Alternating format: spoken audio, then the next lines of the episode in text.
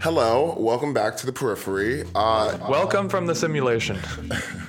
we are on. Uh, we're doing an on the periphery episode. Just, just me, August, Carl, and Jess. Hello, hello, people. Hello. Hi, fellow human. And by now, you've definitely heard uh, Facebook is actually no longer Facebook, but Meta, because as Mark Zuckerberg has been trying to do for, I guess, since he started Facebook, he is trying. They are fully leaning into the metaverse, which um, I don't think anyone really knows what that means. What is the full name? What is the full like new company name? Meta platforms. Inc. Yeah, that's the name. And it's hard to like separate this from the fact that Facebook has had like the worst three months of its entire life. Yeah. Um, so If you thought it got bad at Cambridge Analytica, right, yeah, we thought that was bad. Then suddenly it's you know, uh, yeah, kind of deja vu. But um, uh, and so it's easy to be cynical that oh yeah, they changed their name and they adopted the little infinity sign, and that's somehow their way of thinking that uh, they will escape uh, congressional and law enforcement scrutiny. I personally don't really buy that because I don't, as much as I may disagree with certain Facebook decisions, I don't think they're stupid. I don't think they'll avoid legal scrutiny, but I do think that like average consumers do have a pretty short attention span. I, th- I think it could be could be a good move. I also think it's pretty likely that this has been like in the mind of Zuckerberg and co for a while like in the boardroom or behind scenes and they were just like, "Oh, now might be a good time." Yeah, I mean, they they've made a couple of moves in recent years to kind of set up this new transition. Um, they bought Oculus in 2014 um, and have been kind of working on that for a while. Um, and you know, so it's then they kind of renamed their AR team. You know, I think these tech companies they always want to be looking to the future. They don't want to become obsolete, and I think there's a recognition probably that there's something in the works here uh, with the metaverse that is going to be kind of, or at least in uh, in Mark Zuckerberg's opinion, that's going to be the next iteration of the internet and our digital lives. And so I think they've been working for a while to set this up. Well, I mean, let's uh, walk back some. What the hell is the metaverse? because my understanding, I read Ready Player One. I thought that that was what we were headed towards until five minutes ago. I read this list of what it is not, and it is definitely not Ready Player One, allegedly. So, you know, do what is the metaverse? What are we actually talking about here? Right, and and actually, uh, you know that yeah, back uh, a little. Actually, this year, Matthew Ball uh, created a published a definition of metaverse, He used seven qualities, um, and basic, basically he said that a, a, metaverse is a version of the internet. It's an internet that's persistent, that's uh, synchronous and live, that has no cap in usership rate, that everyone can join, uh, that's fully functioning and has an economic system within it. Uh, that can be experienced digitally and physically. Um, that is unprecedented. Uh, that is unprecedented in terms of its interoperability. Uh, that, that I think we should talk about. Uh, and that's also populated by content and experiences created by many different contributors and perhaps only a few companies.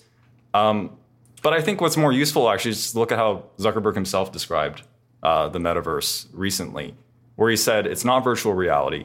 That uh, he said, "quote It's going to be accessible across all of our different computing platforms, VR and AR, but also PC, also mobile devices and games." Because he thinks that it's going to be a persistent uh, synchronous environment, like Matthew Ball said, uh, but it's going to resemble a hybrid of the social platforms we see today.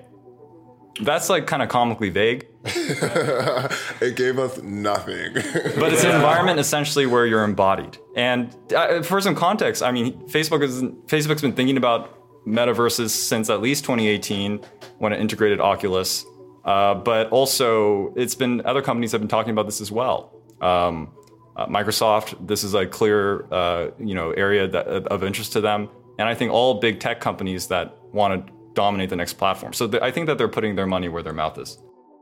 Yeah, I mean, one question I think is, I, I think one aspect of the metaverse that I think is quite important is the fact that um, mobile devices are not going to be the only kind of medium through which we access the internet. Uh, they're going to be the internet, I think, is going to be more seamlessly integrated in some way, maybe even into our daily physical existence, whether through some kind of VR glasses, but those are still pretty clunky nowadays. And it, I, I also don't know how this kind of relates to the Internet of Things um, and whether the Internet of Things is a part of this. Um, it still seems. I, I, I actually don't know whether we have the technology right now to, to create this kind of seamless integration. I think like one thing that would be very interesting is to talk to an actual like engineer like computer engineer about what the plumbing of this sort of world or like group of worlds would be like i don't think it's that hard to imagine a metaverse and like imagine what like if you watch zuckerberg's like pre- or not press release whatever that video where he's like fencing and like, like sort of like a strange little insight Like, I'm gonna get up in the morning. Ah, yeah stretch. like that's not that's not really that hard to do. There like there are all sorts of like movies and books people imagining like simulated realities. But just the idea like even just like one feature like interoperability like how exactly is that going to work? And what role is facebook playing i mean or is meta playing like they say that it's not just facebook. Like facebook is not just the metaverse. Like everyone will have a say in like colonizing this new universe. But so then like what is fa- like why are they calling themselves meta? All I can think about and is the extreme computing power it sounds like it'll take. Uh, and I'm mostly skeptical that there will be the I, I don't know there will be the, the political will or the corporate will to get us there. We're so concerned about climate change this year, and all this technology seems like it would wreak havoc on, on the output it would take, uh, the computing power it would take. Um, and I know that we talk about this, or we, we want to talk about this with the blockchain, but this when I read the what, what companies are acquiring, and uh, when I read what types of uh, activities we will be able to engage in the metaverse, it sounds a bit detrimental.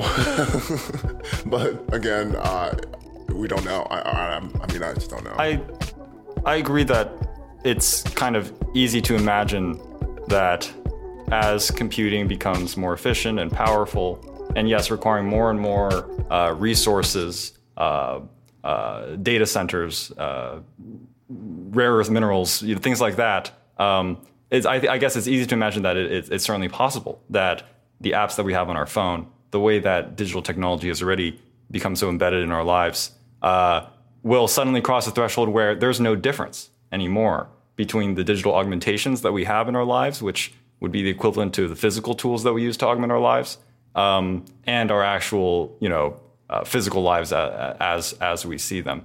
But I think that interoperability is a, is a critical point. Metaverse implies universal, even though we got rid of the uni and replaced it with meta. I think the real question is people thought that same thing about the internet, that the internet would be this kind of universal, unifying plane where somehow information could be sorted in a rational and universally fair way. Uh, but that has been literally the opposite. that- That's the opposite of what's what we're seeing right now, where the internet is uh, a broad, a vast environment that many people can enter, but it's an environment basically structured by giant fortresses, uh, websites, uh, platforms, where you can't take your data from here to there, where you can't get the same kind of information, and that the way that they function is very opaque.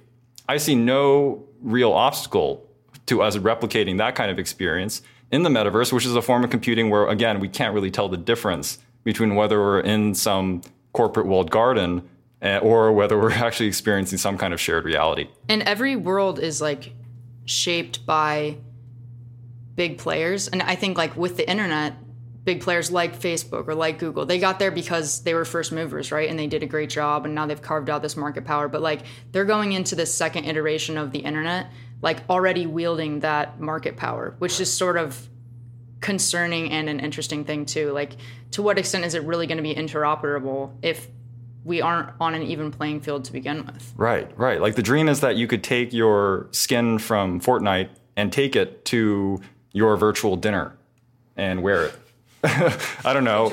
yeah. Or take it to a different game. All human civilization has been progressing towards this one goal. Right, like as if they were objects. I, like there's been there was I was reading a, a comparison to the internet today as a shopping mall where every single store has its own currency, its own unit of measurement. Uh, you know, all of these different kind of standards, basically designed to keep you there. When of course you as an individual are inclined to move around and explore.